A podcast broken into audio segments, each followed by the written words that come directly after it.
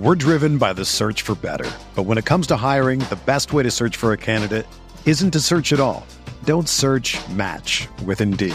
Indeed is your matching and hiring platform with over 350 million global monthly visitors, according to Indeed data, and a matching engine that helps you find quality candidates fast.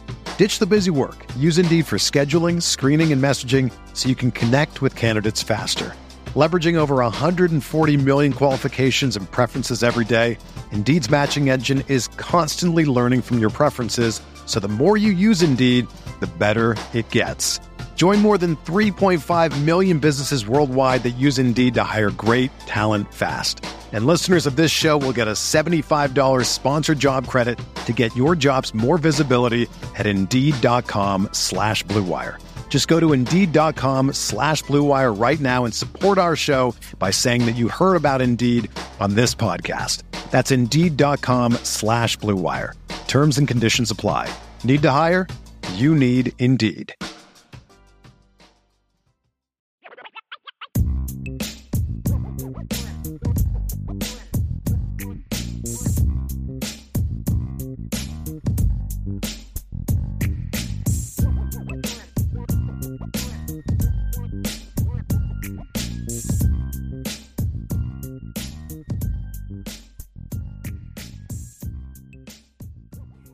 Notre Dame fans, welcome back to another edition of the Irish Breakdown Mailbag. It is Friday, so y'all know what that means.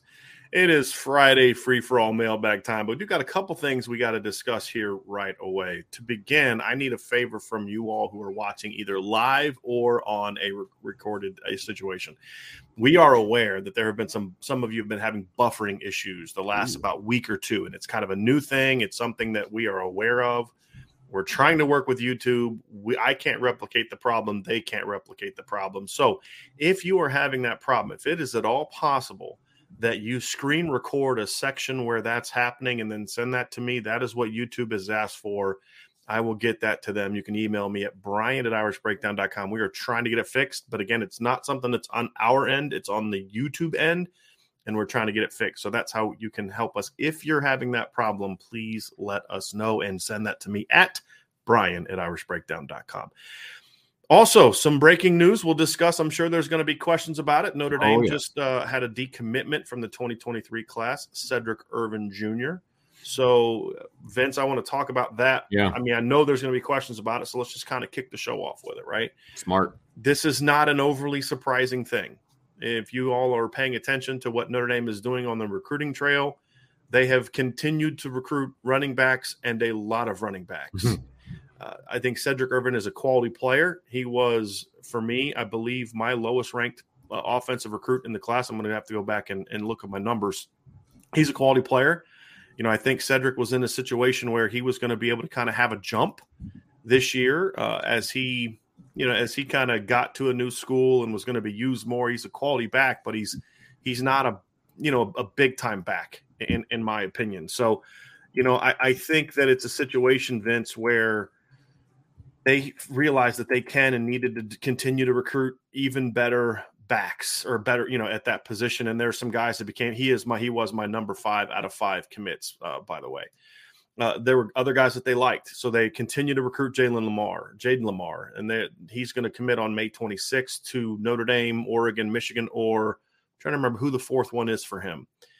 But it, so I, I knew Notre Dame, Michigan, Oregon are in that conversation for Jayden Limar. Arizona is the is the fourth school for him, and they're continuing to recruit Jeremiyah Love, who is going to be on campus for an official visit in June, and they're going to be hosting five star Richard Young uh, for an official visit. Now, do we think they're going to get Richard Young? No. At this point in time, however, what have I always said? If a kid's willing to make take a visit, especially an official visit, you got a puncher's chance.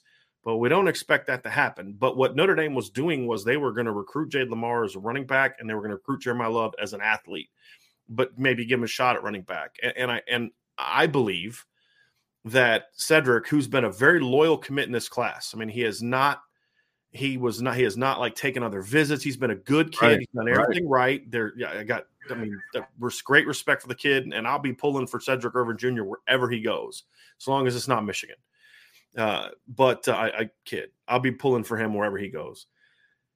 it just was a thing where, but Notre Dame's got to recruit the best that they can get, and there was just a lot of guys on the board that were better than him, and yeah. he was he committed to the previous offensive staff, obviously, right. and that's and something to consider that too. has yeah. to be factored in as well, and and so I, I I would imagine that that he had a conversation with Notre Dame, and Notre Dame let him kind of know, yes, you're committed, we honor your commitment. I don't believe they would have forced him out. I don't believe, but I think they would have also been honest with him about, yeah, we're gonna we're gonna take a couple more backs because what we have been what we have said ryan and i have reported all along is if they can get jay lamar and jeremiyah love they're taking both of them it reminds me a lot of what happened last year with jack nickel if you remember correctly where they took jack nickel way too early at tight end and there just was better tight ends on the board and so they kept pushing for holden Staes and eli raridon and they told jack nickel yeah we're taking both of them if we can and I think Jack Nickel saw the writing on the wall, and I believe that's what's happening here with Sedrick Irvin Jr. So yeah. you know, he's a quality back you know, I graded him out as a four star player, a top 300 caliber kid. I think that's the range he is in, sort of like 275 to 325. But I gave him a four star upside grade because I don't see a huge, huge ceiling for him to get a lot better. I think his ranking will improve if he gets used more. I think he's a quality back. I think he's a kid that there's going to be a lot of Power Five schools are going to like this young man. As I said, I think he's done everything right, Vince. From what I can tell, yeah. from what I know, sure. I think he's done everything right. But at the same time, Notre Dame has to continue to make sure that they're bringing in the best possible players they can get. And there's a gap between him and Jane Lamar, and then there's a gap between Jane Lamar and Jeremiyah Love, in my opinion. And Jeremiyah Love grades out even higher than Jane Lamar. Jane Lamar grades out higher than Sedrick Irvin Jr. And the concern I always had is, you know, you're taking Irvin and, and, and Lamar; they're very similar players, and I and I never quite understood why you'd take both. I would have preferred Jane Lamar, but with Sedrick Irvin already in the class, it just didn't make a lot of sense when there was better backs on the board, especially Jeremiyah Love, who is a different kind of back. So now you have a potential to still get a two back class, but it's two better backs and two different backs. Now they got to close on both of those guys. Yeah. Right. That's the key. I'm not telling you that's not me dropping hints like they're going to get a commit from Jane Lamar and Jeremiyah Love. I feel really good about where things stand with Jayden Limar. He's got, you know, again, it's a closeout time. He's six days away from making his decision. It's less than a week. Right. They got to close out. With Jeremiyah Love, I think Notre Dame's in a good place, but there are other schools that he likes that are pushing hard for him. So that is not a done deal by any stretch of imagination. But I think now it makes it easier for them to pitch, dude, we like you running back. So much so that this is kind of the direction we're going. So I, I think that's kind of the best way I can can can um, can explain kind of how things are going at running back and why this move may have happened. So it's not an overly surprising move. It's not one that I had been told was going to happen, but you know, the writing had kind of been on the wall for a little bit. So Sedrick Irvin Jr. has decommitted from Notre Dame. That's the backstory. And I know we had questions about it. So I just wanted to kind of kick the show off. Love it. With that and jump right into it. We're driven by the search for better. But when it comes to hiring, the best way to search for a candidate isn't to search at all. Don't search match with Indeed. Indeed is your matching and hiring platform with over 350 million global monthly visitors, according to Indeed data, and a matching engine that helps you find quality candidates fast. Ditch the busy work. Use Indeed for scheduling, screening, and messaging so you can connect with candidates faster. Leveraging over 140 million qualifications and preferences every day, Indeed's matching engine is constantly learning from your preferences, so the more you use Indeed, the better it gets. Join more than 3.5 million businesses worldwide that use Indeed to hire great talent fast. And listeners of this show will get a $75 sponsored job credit to get your jobs more visibility at Indeed.com slash BlueWire. Just go to Indeed.com slash BlueWire right now and support our show by saying that you heard about Indeed on this podcast. That's Indeed.com slash BlueWire. Terms and conditions apply. Need to hire? You need Indeed.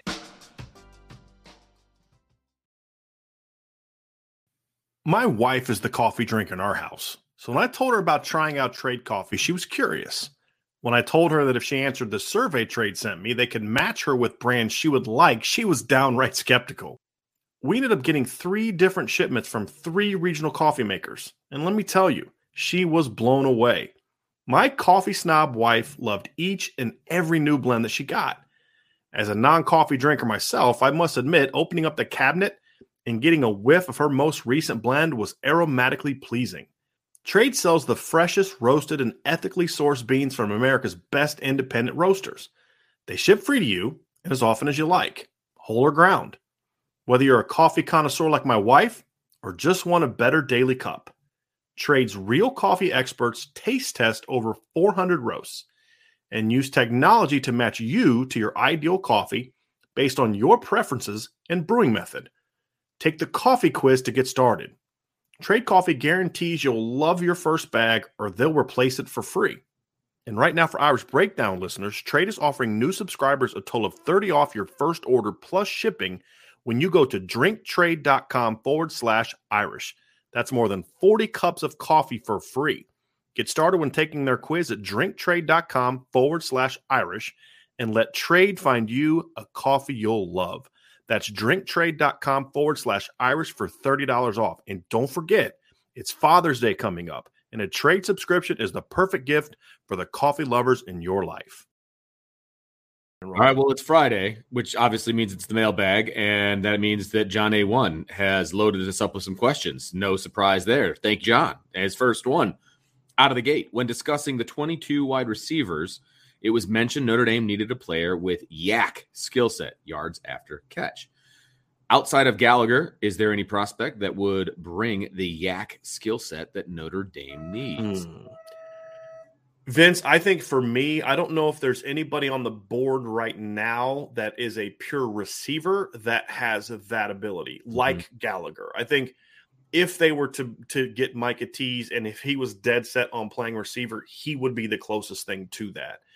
And obviously, right now, things are not trending in a good direction for Rodney Gallagher. If you want to know more, get on the message board. We, we, we, broke it down with some intel last night. That's all we're going to kind of really say about that right now.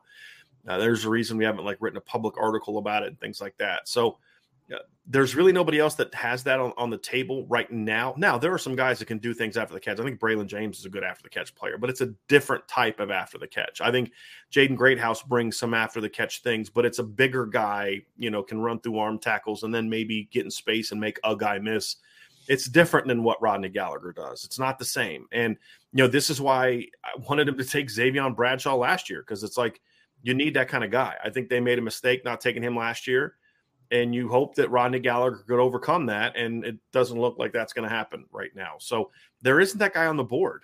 I mean, that, that I can think of, Vince, that, that they're in on, like Josh Manning. Josh Manning can do some things after the catch, but it's as a taller, longer speed guy. It's not that elusive, you know, shake you kind of guy, which is, you know, I mean, you can survive without that, but – you know, and, and they are recruiting some diversity at the position, which I like. It's not as much diversity if they don't get Gallagher because you don't have that kind of jet sweep, bubble screen, tunnel screen type of weapon. But at least they're not just recruiting kind of the same guy over and over. So no, they don't really have that similar guy on the board other than Micah Tease. That that that would be the only thing for me is if Micah Tease is dead set on being a, a, a wide receiver, like and and you want him, he would be my replacement for that, and I would gladly take that. But I still like him even more on defense. So that would be my my stance on that. But but very very good question, John. Dip, he knew this was coming. Dipping the toe back into the uh, the Saban rant. He says, watching national shows yesterday, they all seem to be against Saban's rant. I personally don't like the messenger, but why does the national sports media work to destroy college football? Because they're because there's a there are a bunch of um, idiots if i'm going to be honest with you and they're a bunch of look so much of the media has become clickbait right? And and it's the same reason that that no and no matter what happens they always like take the right. player's side you know? And and so they the, these same idiots that are that that because their thing is it's cya part of it's cya too because these are the same idiots that have been pushing for the transfer exemption and NIL you know without with all these without you know, pressuring the NCAA to the point where the NCAA just said, fine, here, you want it, you got it, which is a dumb move. Right. And so now it's like, oh, you know, big bad Saban. He's always winning championships and beating everybody. And he's so mean. I don't like Saban. I, how many? I, I went off on Saban a couple times in the last month. I've railed against the, you know, where he will talk the talk, but then not walk the walk. Sure. Right. But there's this really silly modern uh, thing where if I don't like the messenger, then I dismiss the message. And that is stupid, ignorant, yeah. and anti intellectual. Okay. Because no matter what I think of Nick Saban, the message is correct. The other part of it, too, is, is if they take Saban's side, then they have to then go do their jobs, which is to say, this is going on, something has to be done about it. but they're not willing to do that because that's not player friendly.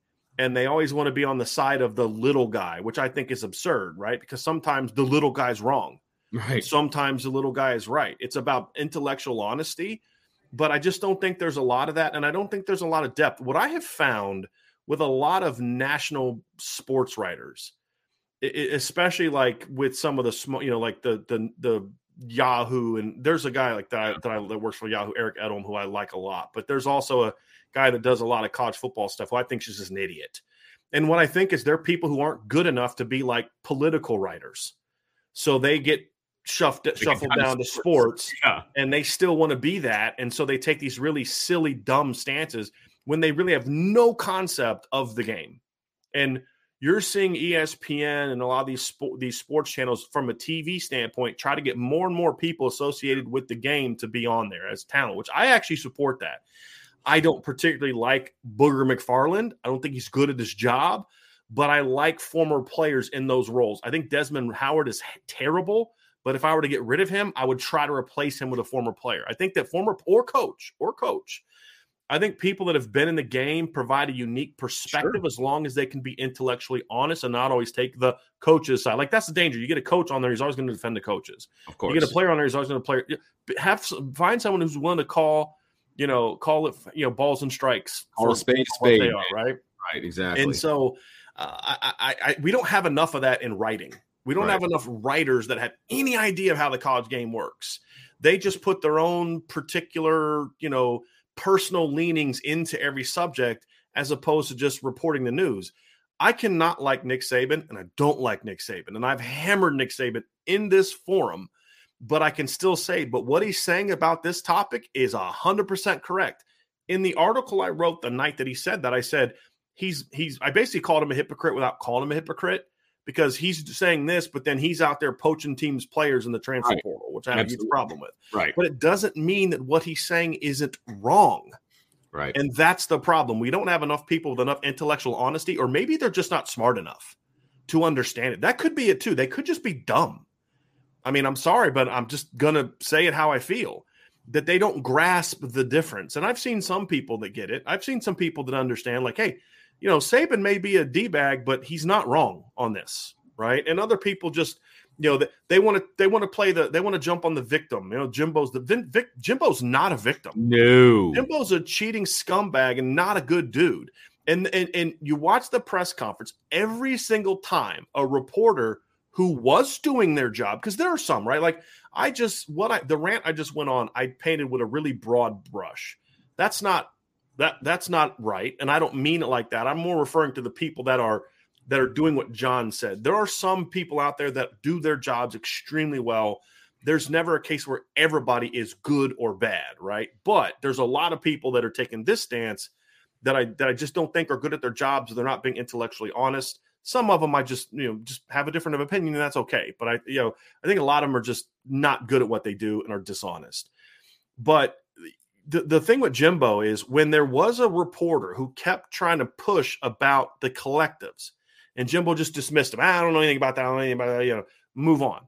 Right. When he was asked about should the NCAA look into Saban, Jimbo didn't go there. He wasn't going to go there. Why? Because he knows if they go after Saban in that regard, then Saban's going to turn them right back to, to, to College Station, and Jimbo doesn't want that.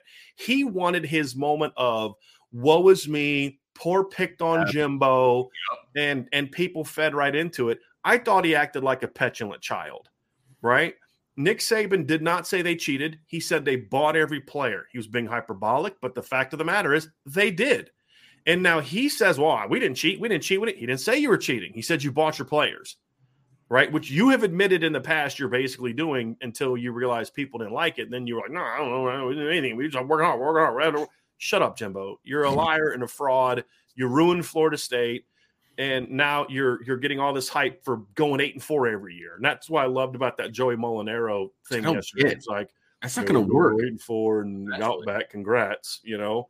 So uh, I, I, don't get it. I, I dislike Nick Saban in a lot of ways. Yeah, exactly. I think he's a hypocrite right. in a lot of ways. But again, I don't have to like the messenger to understand and, and, accept that the message that's coming out of his mouth is correct. And that's the biggest problem for me.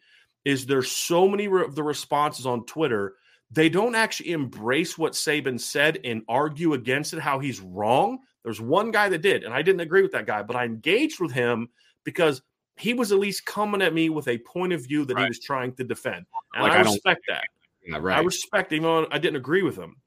But so many other people I just ignore because they're like, oh, well, Saban's doing this. Like, what are we in the third grade?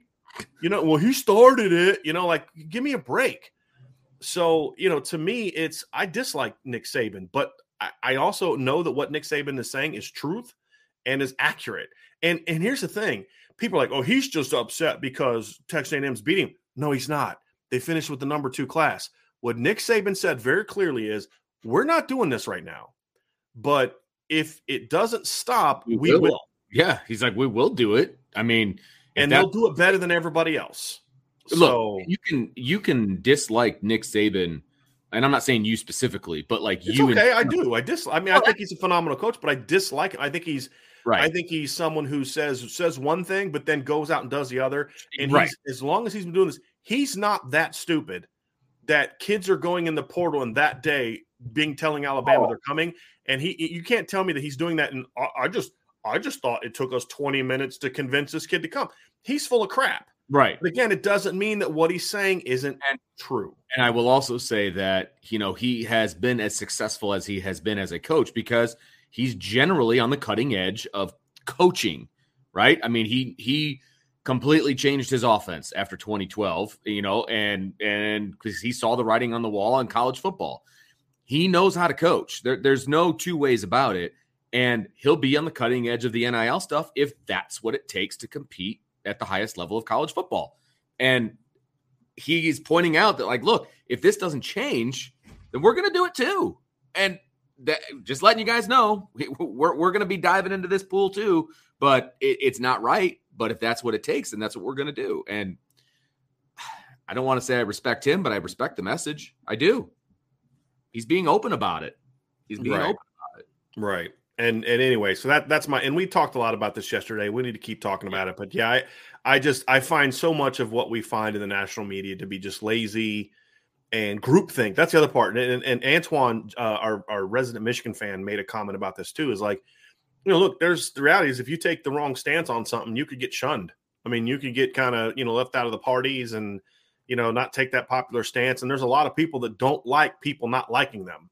Right. I personally don't understand that. I mean, I, obviously, I've taken a lot of stances that have gotten me shunned from many of the Notre Dame beat in recent years. I don't care because I don't write for them. I write for fans, and I want yeah. to give them the honest truth. And sadly, there just aren't enough people that do that, you know. And, and there's some, there's always some, but there just aren't enough. And so there's a lot of people that just okay, well, what's what's everybody? Okay, that's where everybody's going. So let me go that direction too. Let me pile on. And I'm not surprised at all that most people are taking Jimbo Fisher's side it's it's not surprising at all. It's what I I would have been more surprised if they didn't. It's just because that's the nature of what the sports media has become in so many different ways. Well, John A one is is bringing the heat, and I'm I, I think this is a fun one to kind of toss around a little bit, kind of flying under the radar because of the Saban and blah blah blah blah blah. Is this conference stuff? So he says it seems conferences are deciding not to have divisions to free up scheduling. Will this increase the quality of non conference games? And will it make it easier for Notre Dame uh, to schedule opponents within two to four years versus uh, 10 years down the road, with the exception of 21 Florida State, to meet the intent of quality of opponent? Hmm. So basically, John, what it looks like teams are looking into doing is getting rid of divisions and going to more of a pod scheduling. So, like the ACC, what is it? It's like three, five, five right? Like there's three rivals that they're going to play, right. and then uh, there's two other groups of five that they'll play five or something right. like that. Yeah. My hope is if you do it right, it I think it makes the conference scheduling better. Because you know we we've talked about this how infrequently that Alabama and and Georgia play each other in the regular season, and I, am actually gonna I'm gonna pull it up now because it, it's actually kind of it's kind of pathetic if we're being if we're being honest about it. And I'm, I'm to pull this up now. So now they've played. They've played each other a decent amount. Like when you look at, um, you know, postseason, you know. But if you go back and look at the look at the uh this Winsipedia thing is actually really helpful when it doesn't have all those pop-up ads. The last time that they played, so they played in Tuscaloosa in 2020. So that was that was that was last year, right? 2020. And Alabama won 41 to 21. And then the rest of the games, SEC championship in 2018, college football playoff of 2018. The last time they played in a regular season game before that was 2015 and then they played in the 2012 SEC title game, and then the last time they played a game was in 2008. Wow! So from 2021 to 2008, Alabama and Georgia have played each other three times in 14 in the regular season. Yeah, 14 years, right? Right, and, and so it's like, how is that? How is that possible? Right, and so I just I don't I don't like it. I, I don't think it. I think it's bad for conferences. We've talked about how infrequently Ohio State plays Iowa right. you know and and and and things like that and so if they're willing to kind of the, the point behind it they say is that it's going to create more teams are going to start playing each other more. Right. Right. And now there are some teams are going to play each other less. So you're you know ohio state's not going to play necessarily if they if the big ten were to do it right it would mean ohio state's not going to play michigan state maybe every year, or unless Purdue they're part of that, you know, yeah, that that right rivalry, part of that perfect protected, you know, you know, they'll always play Michigan kind of thing, mm-hmm. and they'll you know have two or three of those. I'm good. About, like, will always play each other, right? Like North Carolina should always play Duke. They should always play NC State, right? Have right. those, right? But then you know, mix up who you play in the other division. So I, I like the idea of it. I don't think it, yeah, I don't think it impacts the non-conference schedule a ton because as long as they're still playing eight to nine conference games, I don't think it impacts the conference schedule, the non-conference schedule at all. What I'm curious about, however, is I think to John's point is I'm curious how far down the road they're going to make these schedules. Mm-hmm. The, you know how how to depending on how, what the format is, right? And so, you know, does that get make make teams more susceptible to say, "Hey, look, you know, this is what our schedule is going to look like. We may need to we may need to jump on and, and schedule somebody tough because looking at our schedule in four years, you know, barring things changing, it may not be good enough for us to get to the college football playoff, or it's going right. to be super hard. So let's, you know, uh, I, I'm curious how that's going to be. I don't have an answer to that, John. I don't think it's going to. I don't. I don't think it's going to. You know, just on the surface, I don't think it's going to necessarily have an impact on Notre Dame's ability to, to, to schedule non conferences or or teams overall changing their non-conference approach. I think the only thing that could really change and force teams to play more good teams is the college football playoff committee. I think that's the only entity that could really encourage teams to play tougher schedules. You know, put a two-loss team in there that played a really tough non-conference schedule and maybe lost a close game. You know, I, I you know, for, here, here's an example.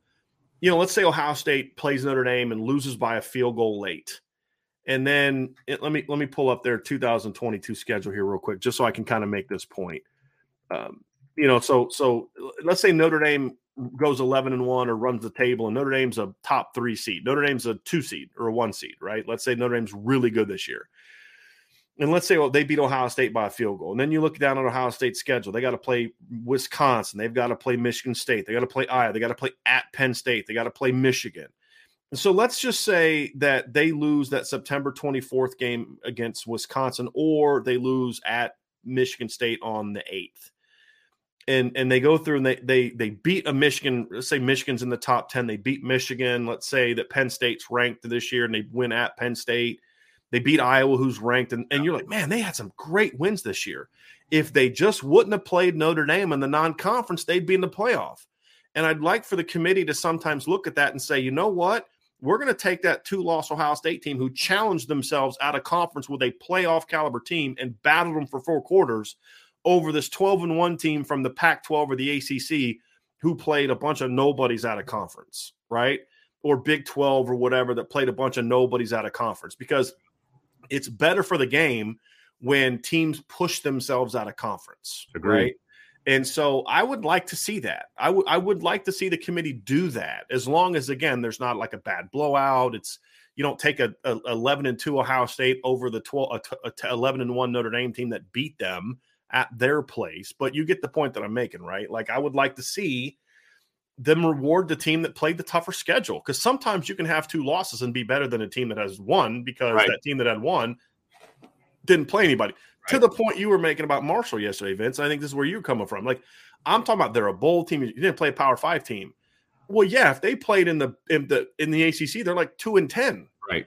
Right. I mean, I I, I think that's a, a point. A good point. My my point, however, is is that in that regard, it's a different conversation. When we're talking about the best of the best, though, I think sometimes you can have an 11 to 2 record and another team has a 12 and 1 record, and you can look at that and say that 11 to 2 team is the better team and had better wins. Sure. Oh, absolutely. They, but the reason they lost two games is because they played Notre Dame, whereas this other team, and I keep wanting to use Clemson, but that's a bad example because Clemson plays Notre Dame as well this year, right? So, but like some years where Clemson schedules is really bad, and it's like it's not, and it's not it's their fault, right? You know, right? But you know, maybe you reward a team like Ohio State who plays in a much tougher division, but also played out scheduled out of conference. So if Clemson has a loss, let's say Notre let's say let's say Ohio State goes eleven and two, loses to Notre Dame by field goal. Let's say they lose to Wisconsin at home, you know, or let's say they lose to Michigan State by a field goal and there's an injury or something like that. they go they go um, uh, eleven and two and win the Big Ten, beat Penn State on the road, beat Michigan, you know, pound Michigan, and then win the Big Ten championship and they and then Notre Dame plays Clemson and they pound Clemson. And Clemson goes 11 you know 11 and 1, 12 and 1 because Clemson would then play in a in a conference championship game. Well, if if Clemson goes 12 and 1 Vince this year, you know there, there's a chance that they went 12 and 1 without really beating anybody worth a darn. Sure. You know, because the rest of their schedule is uh, their the rest of their non-conference schedules Furman, Louisiana Tech and South Carolina. Well, if South Carolina is better this year, maybe if they're like, you know, all of a sudden break out in the East, but then the rest is at Georgia Tech, at Wake Forest, home against NC State, at BC, at Florida State, home against Syracuse, home against Louisville, home against Miami. If the ACC has been what it's been, right. they're not going to have nearly the wins that Ohio State would have, even though Ohio State has two losses. Right. That should be factored in. They have a common loss and that would benefit maybe in Clemson's favor because Clemson lost on the road in a close game. Ohio State lost at home, but then it's got to be about who you beat. Sure. And that's what often gets lost in these conversations. Everybody wants to focus on the losses, but I'm like, yeah, the losses, but that's what we said about Notre Dame last year, Vince. That was the biggest drawback to Notre Dame being a playoff team when we were talking about them compared to other teams was, but who they beat. Right, exactly. That's the problem. You got to beat somebody. Yep. And so that may be an interesting one. Not making it in. I mean, they didn't they didn't earn it. And they right. need things to fall their way. Right. They didn't. Right. I mean, line, they, right. they needed Bama to catch a second loss and that kind of thing. Yep. And yeah, it's close. Yeah, they were close yeah. a couple times, but yeah. Yep, no doubt. Oh, we got a super chat here from Charlie Weiss's last belt loop. Thank you very much. Great decision by Irvin. The running back room is stacked. Plus, it will add Young and Limar. In theory, it mm-hmm. would. He would never play. Uh, BD, sorry for your loss. Love you guys. I, I, don't, I don't, I wouldn't dismiss Jaden. I mean, Sedrick Irvin as never being able to play. I, I think I get your point though, right? Yeah. I get your point. I think the point being that you know, there's those guys are just better players. Sure. And I would even say if you just replace Richard Young with J- Jeremiyah Love, it's the same conversation. But I, I, I, I mean, I think Sedrick Irvin's good enough to where, yeah, he, he could he could do some damage. I mean, he he could battle, or if a guy gets injured, he gets his chance to play. I don't want to I don't want to disrespect him that way, but I also do think it's a smart decision by him. Yeah.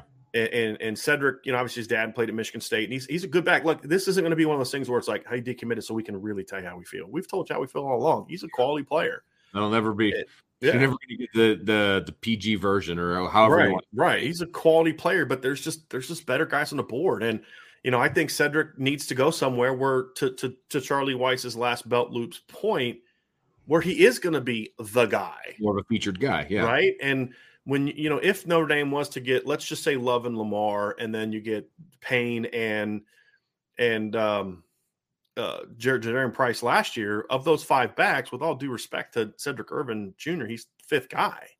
So could he still get a chance to play? Yeah, but it'd have been tough. Yeah, right. Now he gets to find a school where they're going to maybe hold him in a little higher esteem. And I wish more kids would do that. I wish more kids would say, I can go to Notre Dame and be the sixth receiver or I can go to Illinois or Cincinnati and be the number one. Yeah, sure. You know, if if you have aspirations of the NFL, sometimes that can be a positive for you. If you don't think you're an NFL guy, then go to Notre Dame and be number six because you're going to get that degree. Exactly. Right. But if you have aspirations of being right. a next level player, then sometimes it's better to be number one somewhere yeah. else than to be number six or five somewhere else. about exposure, you right. know, an opportunity. Yeah, absolutely. Exactly. Absolutely. We've got one more super chat that I want to get to here real quick. Sakalowski, thank you very much. Have found memories of watching, oh, have fond memories of watching college game day growing up. I can't watch or support ESPN anymore. When will IB have their own game day? Hmm. I don't know if it's going to happen this year there's some moves I'm working on right now to try to get that started, but we do have an intention of uh, of having a, an Irish breakdown game day. It'd be like what we're thinking is probably like from 10 to noon. Yep. Where we would have different segments. We would bring people on to talk about the Notre Dame game for that day. But then we were thinking about like making the first hour be about Notre Dame and then the second hour being about the, the big games that day. We'll break them down. We'll talk about them. It would be Vince, and hopefully we can hi- find a host for that. But uh, we'll we'll see if if we can make that happen. But we we definitely want to do it it's just as with everything I've done, it's got to be done the right way. Absolutely. And it's got to be the right people and and we've got to make sure that we have the ability to do it.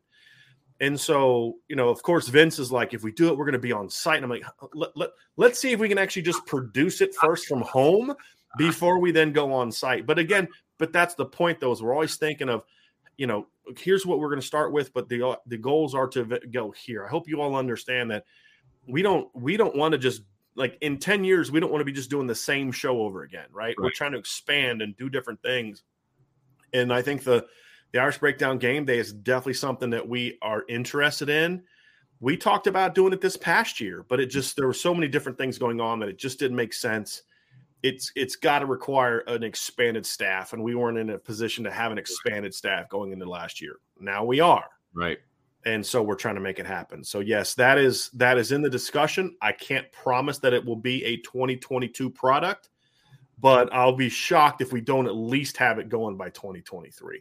But I'm Vince knows I'm working.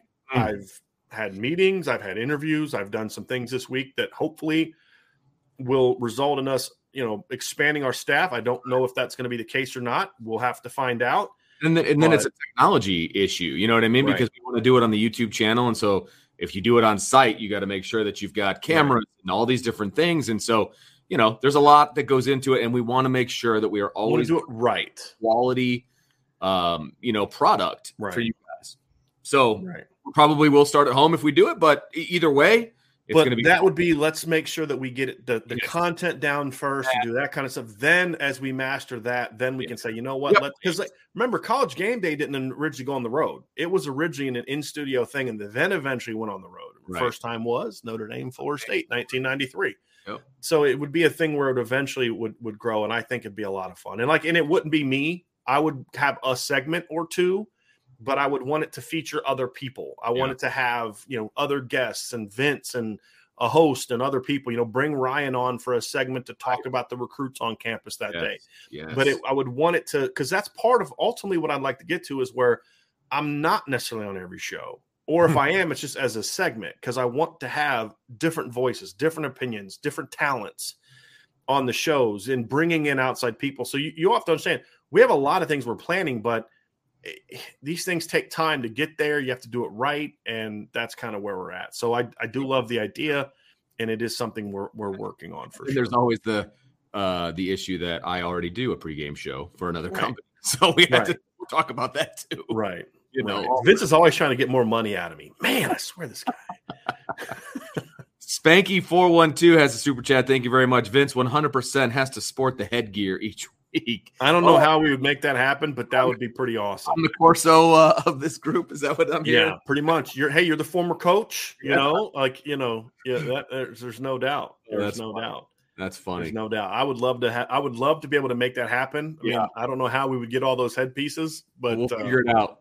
Yeah, that would be fun. Be a lot of fun and all that stuff. I mean, well, yeah. what it's not going to be though is we're not just going to replicate what College Game Day does, oh, right? No. Like we're not going to have a celebrity guest picker on. You know, like if we have guests on, we'll get their score prediction for the Notre Dame game. But you know, we're we're going to actually have people that you know watch games and study and do all that kind of stuff to yeah. be on the show. So I, I mean, again, we're still working through it. it's still in infancy phases, but we want the content to be excellent and not a bunch of fluff stuff that and, right. and, people that don't know what they're talking about, which is what you get a lot of on the, the current one. But yeah, we're not looking to just replicate that. If anything, if we are going to follow anybody, it would be more of the the big noon kickoff because I think that's a much better product in regards to the content. I enjoy now the the p- production isn't as good and all that because Fox is still trying to catch up to ESPN from that standpoint. But the content of the big noon kickoff is way better than the content. You got Tom Rinaldi of game day. So that was a huge move. If yes. you're looking to cry before game day, then you know yes. not watching Fox. Yes. Yes. Yes. but like the football analysis, whether you agree or dislike, I'll find myself disagreeing with Matt Leinart a lot. But I never find myself saying, "What is this guy talking about?" I do that. Does he even watch that team?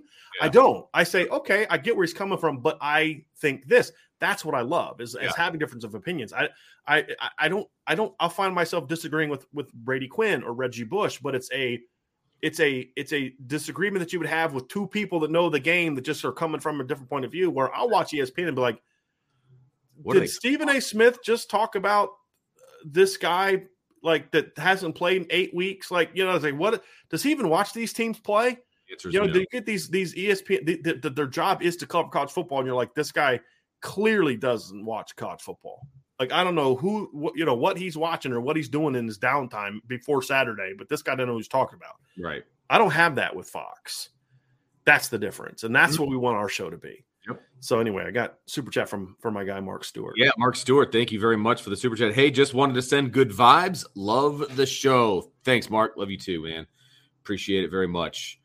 Uh, is that all? The top? Yeah, back to the top. Okay. Uh, this is a fun one from Coach Bent five seven four. Must be a local yokel. Love it. Yes. Uh, Brian and Vince, who is the best player you've ever coached against? I'm sure your name is going to be bigger than mine, so I'll go first.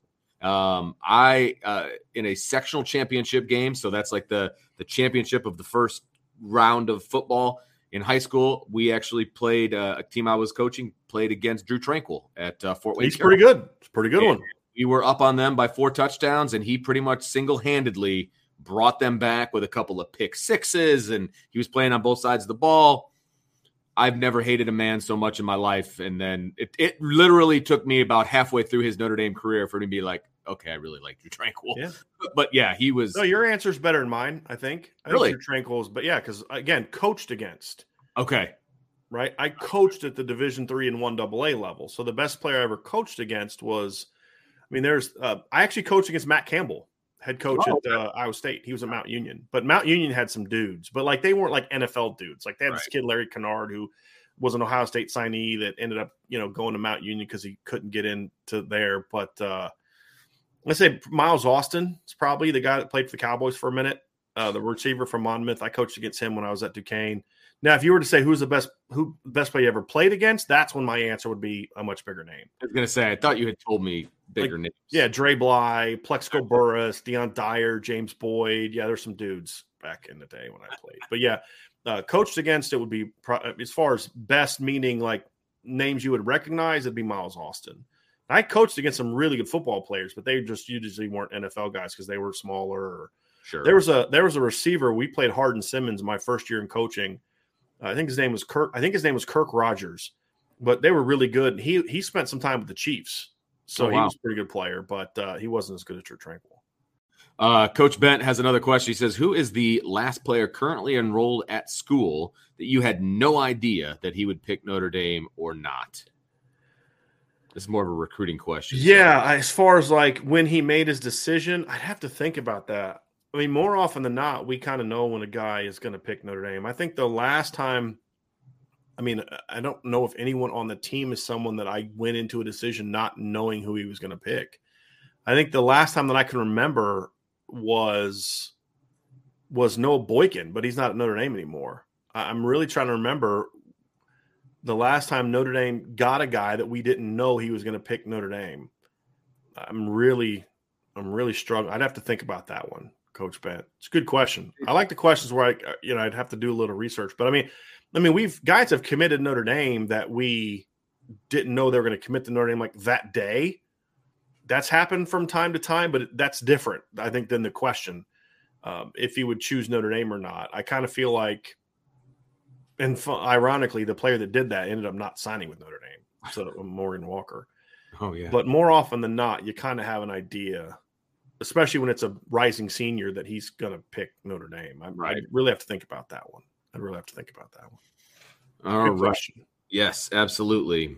Quinn, says, Have you ever seen a player recruited as an athlete where they just couldn't find a spot for him? Jack of all trades, but master of none. Well, you guys are coming with the good questions today that I don't necessarily have all the answers to. I'm trying to think that that couldn't find a.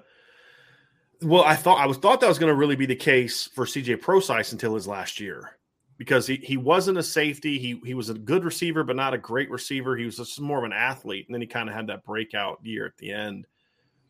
Yeah, that's a good one, Quinn. I I'd have to think about that one for a second. Vince, can is there anybody that kind of off the top of your head that you can? I mean, you know, Avery uh, Davis was was that for a while. I mean, he was a guy that was like that for a while. That you know, he, he didn't fit at quarterback, he didn't fit at running back, he didn't fit at corner. But eventually, if a guy's that good, he's eventually gonna find a home. His name escapes me, and I feel terrible about it. But it's the the kid who went to Penn who who transferred just recently. Paul Moala. Paul Moala. Yeah. I felt like he had trouble kind of finding a home because he was kind of a tweener between linebacker and safety. Um, and again, in Northern Indiana, he, I coached against him. He was all world around mm-hmm. here, and and again, it's around here. Yeah, but I just felt like when he got recruited to Notre Dame, he's a great player, and he was obviously in their backyard, so he was making plays. But there was just never really like a home for him because he was either stuck behind somebody mm-hmm. or they started to have like packages for him, and then he got hurt. So but I feel be... like he was always kind of a defensive player. Yes, um, yeah, he was yeah. always a defensive player, but never. I don't know if he ever found really a defensive right. per se. Yeah. You know, I'd have to think about that one. That's a good one, Quinn. I'm going to think about that one. Yeah, as we go through the show, I just got a text from a friend. He reminded me of somebody that, that did commit to Notre Dame that's currently on the team that I didn't know they were going to commit to Notre Dame at that time uh, because it was the the Ademilolas. Oh, so they committed early. They committed, I think they were still sophomores, but coming into their visit to Notre Dame, Michigan was the perceived leader for them. Now, we didn't know that they were going to commit, so it's a little different because there wasn't like a ceremony planned. And that's kind of how I took the question is like there's a ceremony planned Stuff day of, and the kid announces for yeah. Notre Dame when we thought it was like like Manti. But I will say that when the twins committed to Notre Dame, I didn't think Notre Dame was in a position to get them at that time because Michigan was considered. Because if you remember back then, that was when Chris Partridge was at, was at Michigan and they were cleaning up in Jersey. I mean, they had gotten Rashan Gary and Jabril Peppers and Chris Singleton. Like they were cleaning up in Jersey and they were the perceived leaders for Justin and Jason. And then they visited Notre Dame. And then after that, it was history. But that's a good reminder. That That's a good one. That's a really good one. There's no doubt. Somebody somebody said this Hire John A1 as an interviewer for IB game day. That that it's not a bad idea. It's not a bad idea. I want to write that one down. Yeah, Andrew Sakalowski said I was totally kidding about an IB game day, but now I'm pumped. so he didn't realize the can of worms that he opened up. He did not. He did not. See, y'all, y'all have to understand. It's like I'm not just like okay, well, we're doing okay, and I got yeah. a recruiting guy, and we got a show, and everything's good. I'm going to do this for the next 20 years. Uh. Right? That's not how my mind works. I'll get burned out and bored so quickly. I'm like, ah, Vince, you can take over IB. I'm going to go climb a mountain or something. Well, it's you know what I mean. Like I'd get super bored with that. It's just funny how things can occur, and then all of a sudden it gets you thinking about some other things. Mm-hmm. I'll, I'll, say that, right? I mean, because that's yeah. kind of what went down. It's like, oh, wait a minute, mm-hmm. okay, yeah. you know. So yeah, you never know. All right. Stone Eater, Stone Eater, Stonador is what I guess. That's kind of what I've settled in on after pronouncing it like four or five different ways. The first few times he asks he or she asks questions. Okay, uh, so I'm going Stonador. Stonador. That's the best I come up with. If Notre Dame ever ends up dropping the USC or Navy series, would there be enough reason to justify remaining independent? If Notre Dame joined the ACC, they'd get four out of conference games for rivals and marquee games, plus a chance at a conference championship game. I don't think they ever dropped those two series. Um, yeah, I think that's in reference to what I said yesterday. Okay. Yeah. Like gotcha. I hope they don't drop USC, but I would understand it, and and I'm actually, I think Notre Dame needs to throw their weight around a little bit more with USC right now when it comes to the scheduling and some of those other things. Because like I just, you know, if you're going to play a team that just blatantly cheats and break the rules, and just go play an SEC team where you're going to get more out of beating them, you want to prop them up, you know, right? Yeah. And so, yeah, I, I don't, you know, I'm, I'm a little frustrated with USC right now, to be honest with you. But I would just say find a new rival. But I, I still don't think dropping USC means you you don't, you know, you don't because like the pro you, you don't you go join a conference, go join yeah. the ACC. I don't I don't think those two things equal because the reality is right now Notre Dame's there's teams they have to turn down. There, there, there is not like I, I, think there's just like this misguided notion from some, and I'm not saying that's about Sonador, but I think there's this notion from some around the nation, people that maybe don't don't necessarily follow Notre Dame or like Notre Dame, that you know Notre Dame's hurting for opponents. Right. Trust me, Notre Dame is not hurting for opponents. Right. It, you know, so I don't think they'd have any problem. And, and I would say, again, we're going to have a show on this probably next week or two. We're going to kind of go through the perfect schedule. And you know what we should do, Vince, is during that section is, you know, what would you do if you could if you could replace Notre USC? Because I'm never dropping Navy. Nope.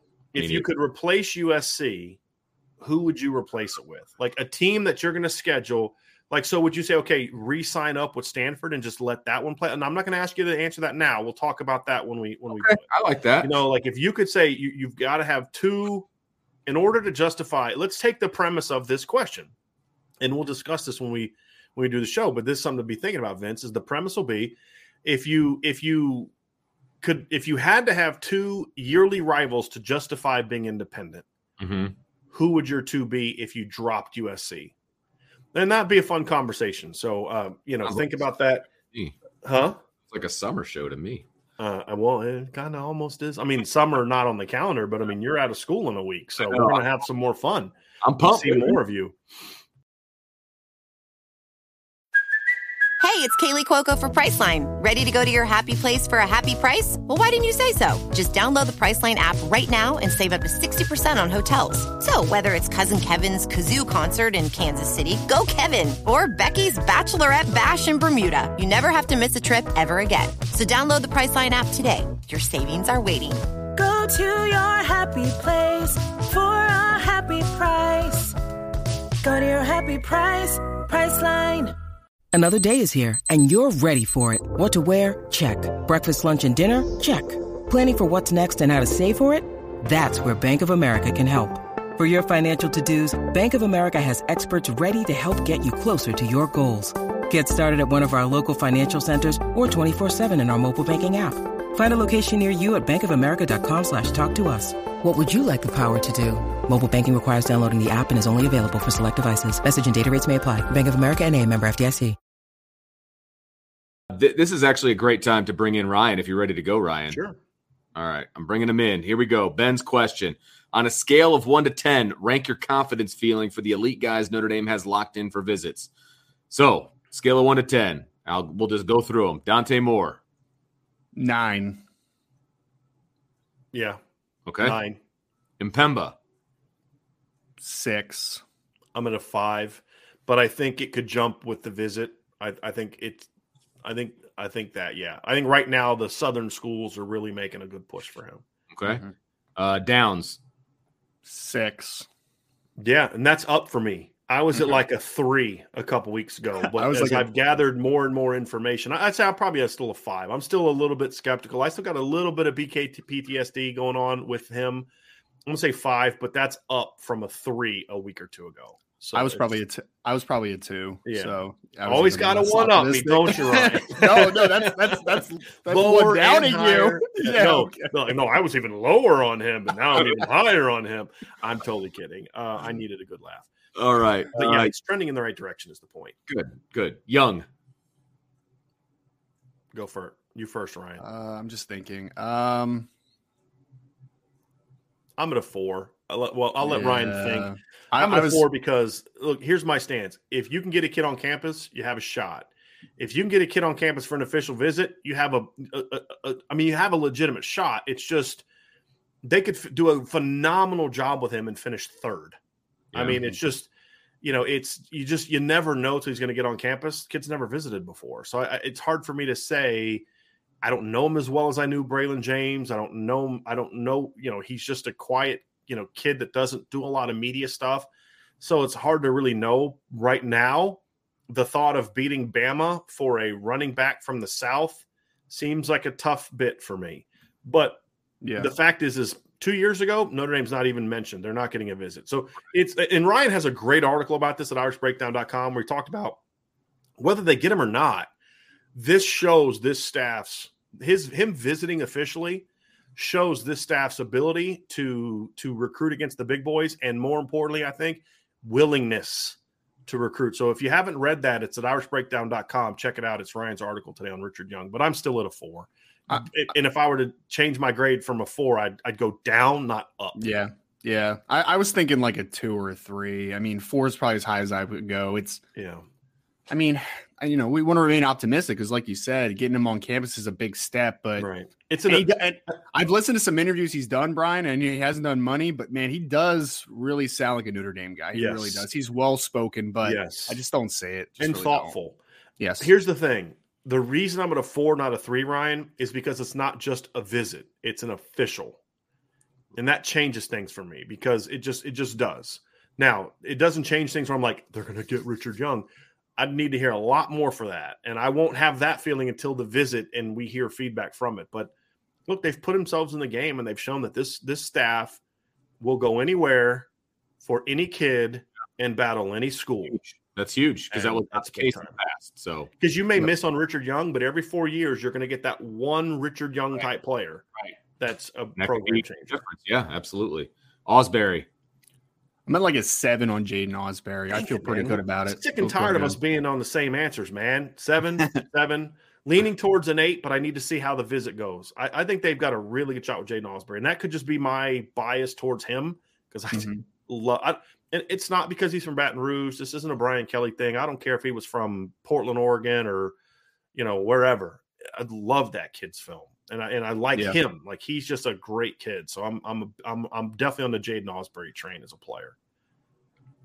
Jason Moore, eight and a half. I feel good I'm about Jason Moore.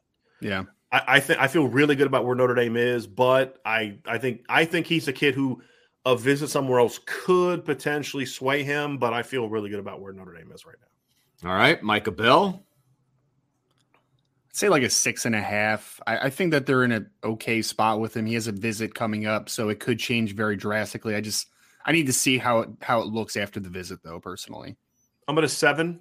I feel I feel they're in a really good position there. I think that it, they got a shot to close it out on the visit. He's also another kid where visits could change things, but everything I hear from him, everything I hear from my sources, Notre Dame's in a pretty good place. Now it's about closing, and that's going to be the that's going to be the key. All right, finishing off with the big uglies, uh, Jagusah I mean, it's a it's a nine for me if it ends today. like he's, I mean, he's nine and a half for me. Yeah. Look, just so we're, we're, clear, I'll never say a ten unless a kid's committed. Right. And even then, like I, I don't know if I'd say a ten for every kid that's committed to Notre Dame right now. But I'll never say an uncommitted kid is a ten unless he's committing tomorrow and I already know the answer. Right. But even then, I wouldn't say it because then that kind of gives it away. Right. But I mean, look, I feel really good about Charles Jagusah. So I go like nine, nine and a half. I feel good about that. Uh, Monroe Freeling. I'm at a, I'll say eight and a half. I'm going to halves a lot right now. Like I'm, I feel really good, but he's another one that, like Brian's kind of stated on a couple guys, there's still some visits to take. There's still a timeline that he's abiding by, right? So I feel I think Notre Dame's in the lead, but when does it end? Is my biggest question on Monroe Freeling. I'm at a seven because I'm I'm concerned it could he may not make a decision soon and he's one of those kids that if he if he commits this summer, I feel like I feel right now that Notre Dame's got a shot, a really good shot to get him. If he carries this into the fall, it tells me he's not completely sold on Notre Dame, and that will open the door for somebody else. Okay. And so I'm at a, I'm at a seven. Any other ones that you want to comment on, gentlemen? That aren't I, mean, I, I think those are the those are the big boys, right? I mean, we could those we could maybe boys. do what about Jaden Greathouse? Greathouse, I feel good about. Um, yeah. He'd be an eight or a nine for me. Maybe not nine. I'd say an eight. Eight's good. He's an number, eight for me.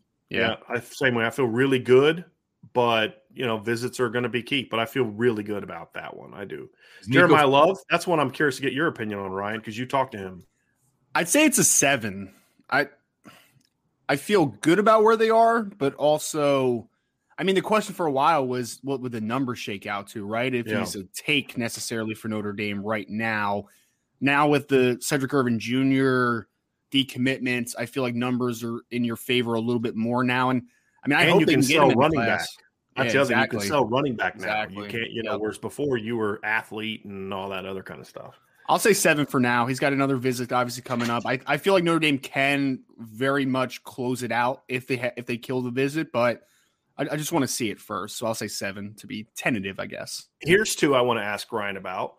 Number one is Micah Tease. Because you you you had an interesting take in a conversation with me yesterday, and I'm curious how yeah. I'll, I'll say that he's a six or seven for me right now, which is a little down from where I was. I thought that Notre Dame was probably in the lead if Oklahoma was out of the picture, but I spoke to someone pretty close to Micah yesterday that basically told me that it can go in a lot of different ways and it's very dependent upon these visits that are coming up. So officials are going to be not officials aren't going to be the closeout for Micah Tease, but it's going to be the indicator for me. Like you're going to find a lot out after these official visits. So I, I was feeling a little better before I kind of had the conversation yesterday. Notre Dame is firmly in the conversation, but these official visits are going to be kind of a big indicator of how it's how it's going to go. This is the one we have a big difference on. I'm at a five. I just, I just, there's a lot, there's too many, there's too many things for me that tell me this kid really likes Notre Dame, but too many things that tell me that I'm not really sure he sees himself at Notre Dame. And, and, and that may sound strange, but it's like, Vince, you've been do, you've been doing this a long time. Like there's some kids that like everything about them says Notre Dame, but just for some reason they've convinced themselves that no, nah, I can't, I can't, I you know that, that I can't make that move. So I hope that I'm wrong on that, but right now I'm gonna I'm gonna five. And then the last one for me, Ryan, is Christian Gray. Four. I don't yeah. feel good about that one at all. I really. I'm gonna five. You know, I, I, here's the thing about him is I could see them. Here's one thing I'm pretty confident in. If unless they just load up on other corners, if he commits somewhere else, and right now, if I had to predict, I'm with Ryan. I'd probably predict LSU right now. Notre Dame's not backing down from him. They're going to continue to fight. I think the visit for him to Notre Dame could be huge because it's you know I, I just feel like he's a kid that they like. They've been on him a long time. He's a great. He's a he's a kind of like Mike Tease. He's a Notre Dame kid, one of the most Notre Dame kids in the class. Mom supports Notre Dame from everything I've been told but she's going to support him picking whatever he wants to do. Mm-hmm. And so for me, it, it, it comes down to does he think he's a Notre Dame kid? And if he doesn't figure it out now, can they convince him to do it down the road? Because they're not going to stop recruiting him unless they load up on corner. They're not going to start recruiting him because they really get, they really get, um, you know, the, they, they really like him and they're not going to mm-hmm. give up on him. Here, here's an interesting one along those same lines, Ryan. Is Kevin Carter yep. asks, does anyone else kind of get vibes with Christian Gray, kind of like a Morian Walker? Maybe it's just me, but everything just seems like they're being played. I want to say this they're not being played. Christian Gray has been very upfront and honest with Notre Dame. The complete opposite of a Morian Walker, number one. Number two, Christian Gray never committed to Notre Dame. So that's the other thing that's completely different. And, you know, I think there's a level of honesty with Christian Gray and his communication with the staff that did not exist with the Morian Walker. And that was our complaint the whole time.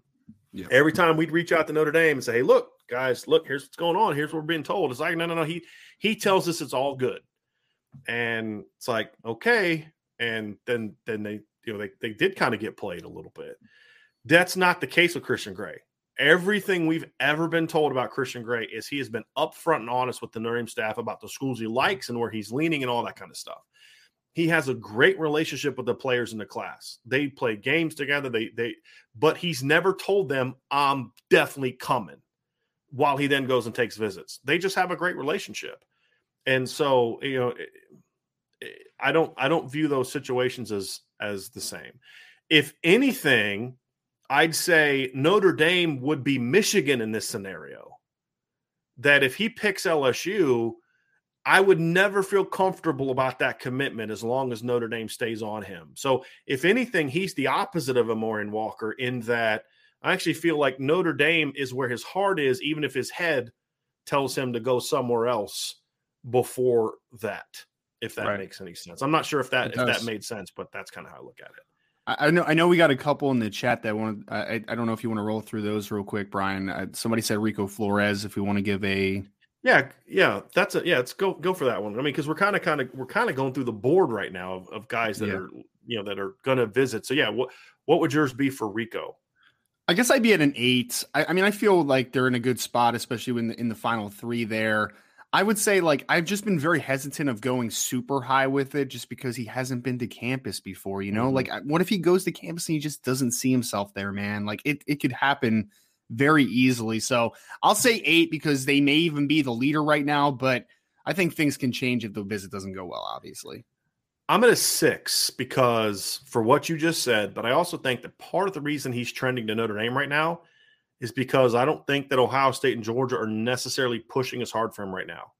Because especially Ohio State, if if yeah. Ohio State called him and said, "Hey, dude, you have a spot. We love you. We want you," I think he would pick Ohio State.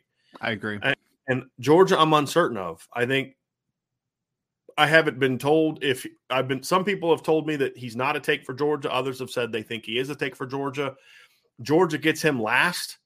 We'll know that weekend if he's a take for Georgia or not.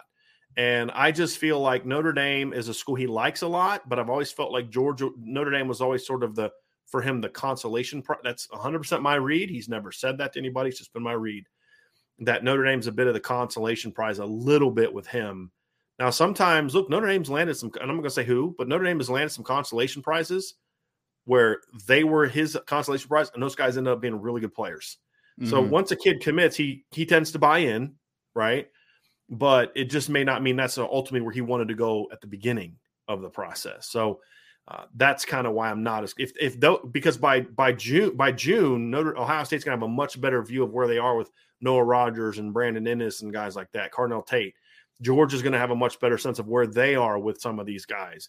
And that's going to determine where they, they push for Rico or not. Now, I'll say this I do feel like with what I know of Rico, if he does commit to Notre Dame, I won't be as concerned about him flipping as I would be with other kids who pick Notre Dame as a consolation prize. Because I do think the value of the Notre Dame academics, and I think from what I know of Rico, I think the fact that Notre Dame was the school that definitely said we want you and like you would mean a lot for him if they get to yeah. that point but uh, that's kind of where I'm at with him. He he, def- he definitely sees the value for what each school gives to him, right? Like he's a very understanding kid. So like Notre Dame gives you a lot that's not just quantified right. by football. Like he right. he gets that. He does to get that. Uh, ben Swineford said, "Is Notre Dame taking a serious look at the IMG linebacker?" He's referring to Jordan Hall visiting with Samuel M'Pemba, or is he just more of a tag along for Samuel's visit? This is an official visit for Jordan Hall. There's nothing tag along about an official visit like that. If it was an unofficial visit, I'd say yeah, maybe. But no, Notre Dame is recruiting him. The reality is, is there are two line, there are three linebackers on the board that Notre Dame likes a lot: Jaiden Ausberry, Samuel M'Pemba, and Darren Gullette. I think Notre Dame also realizes that that Samuel M'Pemba could project at a lot of different places.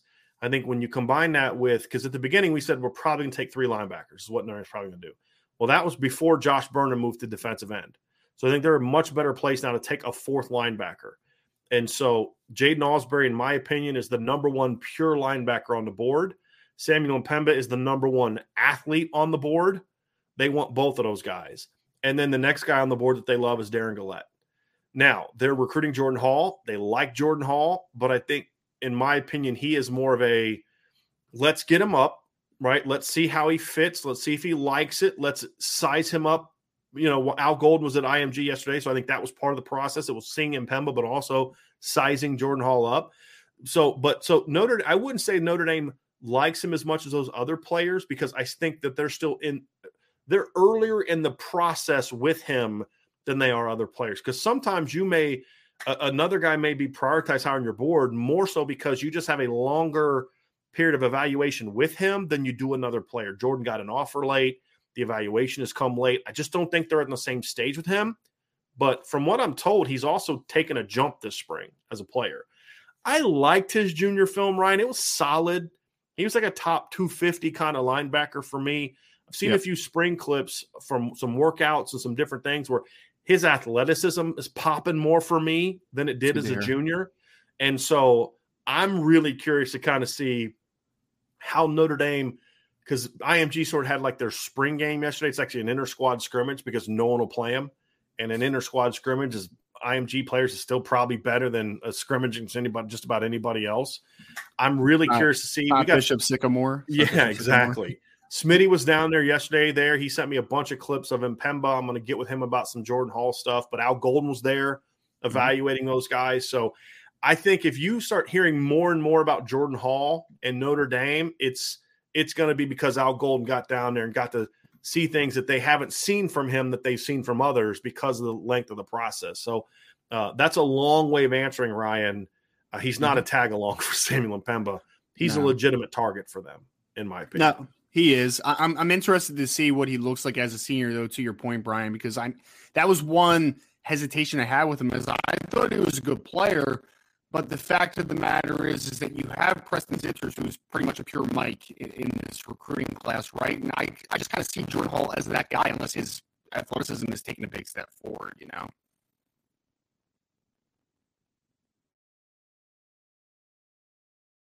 Your audio and mic just took a little bit of a nosedive there at the end of your of that question. So see if Can you hear me now? better. Is, Yeah, it's is it better. better? It's better now. Yeah. Mhm. I, I was just saying that I, the hesitation I had for Jordan Hall when the first when the offer first came was that they already had Preston that well now they have Preston Zinter that is a pure Mike in this recruiting class, and I just kind of see Jordan Hall as a Mike as well. So if he takes a big step athletically, maybe he could be a Mike Will type of dude. But right now it just seems like he's a little bit similar to where Preston Zinter fits into the defense for me. Yeah, it's an interesting one. I and, I I got to say I do I do really like I do really like him. M'Pemba's such an intriguing player. Brian sent me some videos yesterday of him, and he's so long and twitchy. He's still evolving as a player. But there was one, like, there's a couple snaps like I sent where he just runs right into the guy and just kind of pushes the guy back, and it's like, eh, it's not really impressive. He's just big and strong and athletic. But then the next clip he sends me, he comes off the edge, he does like a little dip, and then just explodes past the guy, and you're like, okay, wow, that guy's got some, that guy's got some serious ability. So there's a lot of talent there to work with. There's no question about that. Uh, Tom Creevy asks, is Dea McCullough a possibility for Notre Dame? As of right now, Tom, I don't believe that that that's the case. As of right now, things can always change, but as of right now, I don't I don't think that that. I think this is about Dea finding the right school for him, and not so much, um, you know, is is uh, his his you know his his recruitment is I think was before it was about playing for his dad. Now I think it's about Dea finding the right place for him, and you know maybe down the road that leads to Notre Dame. But I think right now it's it's more about just you know finding finding the right thing and opening things up for him, in my opinion. Blaine Tiller asks, "What does Scott Frost need to do at Nebraska to not get left at the tarmac at the end of the season?" That's a great question. It- they are such a strange team last year, Blaine, because and we've talked about this. I- I'm going to pull up their numbers from last year because it was really insane. They lost nine games. They they went three and nine last year, which is a horrible record. But their biggest margin of defeat was nine points to Ohio State in a game where they had a they had the ball in the fourth quarter with a uh, with a possession. It wasn't late in the game, but it was early in the fourth quarter. Late in the fourth quarter, it was early in the fourth quarter. It wasn't late in the fourth quarter. Where if they score, they take a lead over Ohio State, and then they didn't score, and Ohio State went down and, and scored scored to, to kind of pull it away as a nine point win. But you look at Nebraska last year; they outscored their opponents by sixty three points, I believe, if my math is correctly. You don't see teams go three and nine and outscore their opponents by that many points. For example, Northwestern had the same exact record. Northwestern scored 199 points and they gave up 358 they were outscored by again i'm hoping my math is correct here but 149 points whereas nebraska outscored opponents illinois that year was five and seven last year a better record than nebraska. They only out they, they were outscored by their opponents by 21 points. If you look at other similar teams in the league rutgers went five and eight last year made a bowl game. They were outscored by 79 points. Again i'm hoping my math is correct. Maryland went seven and six. They were outscored by 18 points. I mean, so so you're looking at this and you're like Michigan State went 11 and 2 last year. They outscored their opponents by 71 plus 4 to 85 points. Nebraska went 3 and 9 and outscored their opponents by 63 points. Right? Cuz they had a couple blowouts. The point being, they had a chance to win almost every game they played last year. So, I think that got him a bit of a reprieve and got him another year. So what does he have to do this year? I think he has to come close to flipping that. I don't know if 9 and 3 is a definite, but he's got to win at least 8 games. He's either got to go 8 and 4 with a bowl victory or 9 and 3 and and because you look at their schedule, they got a lot of winnable games, Ryan. They play Northwestern and Ireland start the year off. Northwestern stinks. They should win that game. Then they come home, they play North Dakota and Georgia Southern at home. You've got to win those games. It, what the first thing you can do to like to not get left at the tarmac if he loses to North to, to one of those two teams, he's I, I mean, I think you almost got to fire him at that point in time. Then they've got Oklahoma at home. You've got to, you, you know, maybe they win it. At least it's got to be competitive. Bye week, Indiana at home. You've got to at least be four and one to start the season. And if you can be at least four and one, you've got a chance to be a decent team. They play at Rutgers and at Purdue next. And they have another bye week because they they're playing in that week zero in Nate in, in Ireland. They're playing on August 27th in Ireland. So they have a second bye. Then you have Illinois at home, Minnesota at home, and then the season ends hard. It's at Michigan home against Wisconsin at Iowa. They almost beat every single one of those teams last year. So to me, th- that's a minimum eight and four schedule right there. And if you can't go eight and four against that schedule, then you're just not the guy. And so eight and four with a bowl win, I think keeps him employed. Nine and three in the regular season, I think keeps him employed regardless of what happens in the bowl game, unless the bowl game is just some travesty where they just get obliterated by Memphis or UCF or something, right? Like, but the other big thing is he's got to stop being an idiot off away from the field. That's his big thing. Like, you can't lose and act like and do dumb things. And so he's got to clean up his own act, but then he's got to he's got to almost flip that record, Ryan. I don't know what your thoughts are on on uh on that subject. Yeah, I mean, I'm surprised Scott Frost still has his job. To be honest with you, I know you mentioned you know he lost a lot of close games, so you can always make the argument of play here, play there, and record is looks much different. I get that. Were you were you a fan of Scott Frost when he was hired by Nebraska? Yeah, I know I he, he did a really hire. good job. Yeah, I thought that was a great hire. Like I thought it would take him a little bit more time. You know, I mean, he did go like oh Owen something his first year at UCF and eventually built them up. But I I thought it was going to be a great. I mean, he gets Nebraska and all that kind of stuff. And I think if he wasn't an idiot, uh, uh, his his team has a lack of discipline. And if you know anything about what we're talking about, because I'm not going to air that dirty laundry publicly, but if you know what we're talking about, you'd say, well, no wonder his team lacks discipline because he lacks discipline as a person, and everybody knows it.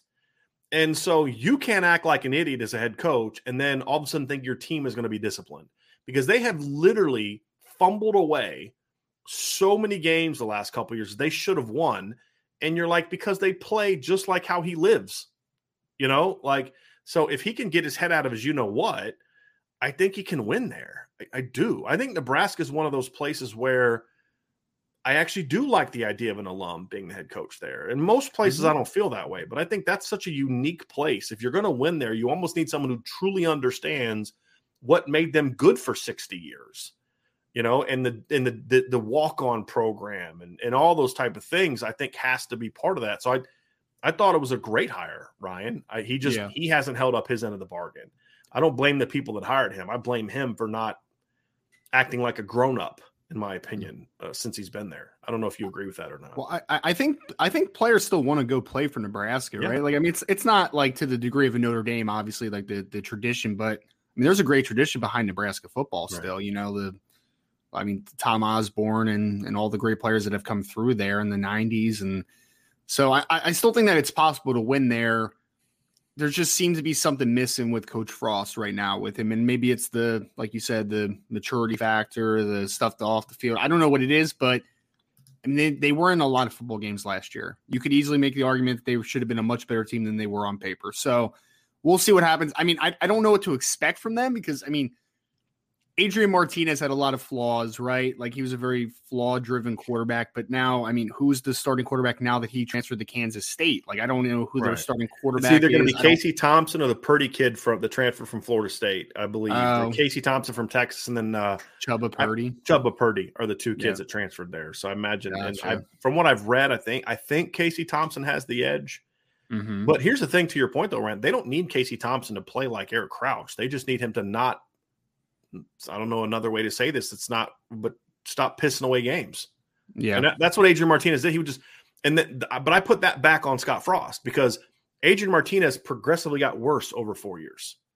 You know, I mean, that's the thing is like, you, that's you. That's on you. You kept throwing him out there, and and you know he was as undisciplined as a player as you were as a as a person and as a coach. And so, you know, their quarterback position should at least be okay yeah. this year. I thought I thought Martinez after his freshman year, I thought he was going to be the real deal in a couple years. Uh-huh. Man, he looked like he was uh-huh. really promising, but it's kind of like that program, man. You see a glimpse and then it just kind of goes yep. backwards a little bit. One step forward, yep. two steps back type of thing. But I mean, I hope for the best. It's like one of those things though, Brian, for me, it's I mean, we talked about it all the time. I think college football is better when Nebraska's good at football. So I am going to be hoping that they're good. We're going to have a show on that this summer, Ryan, because I think that's a great conversation. And I agree with you wholeheartedly.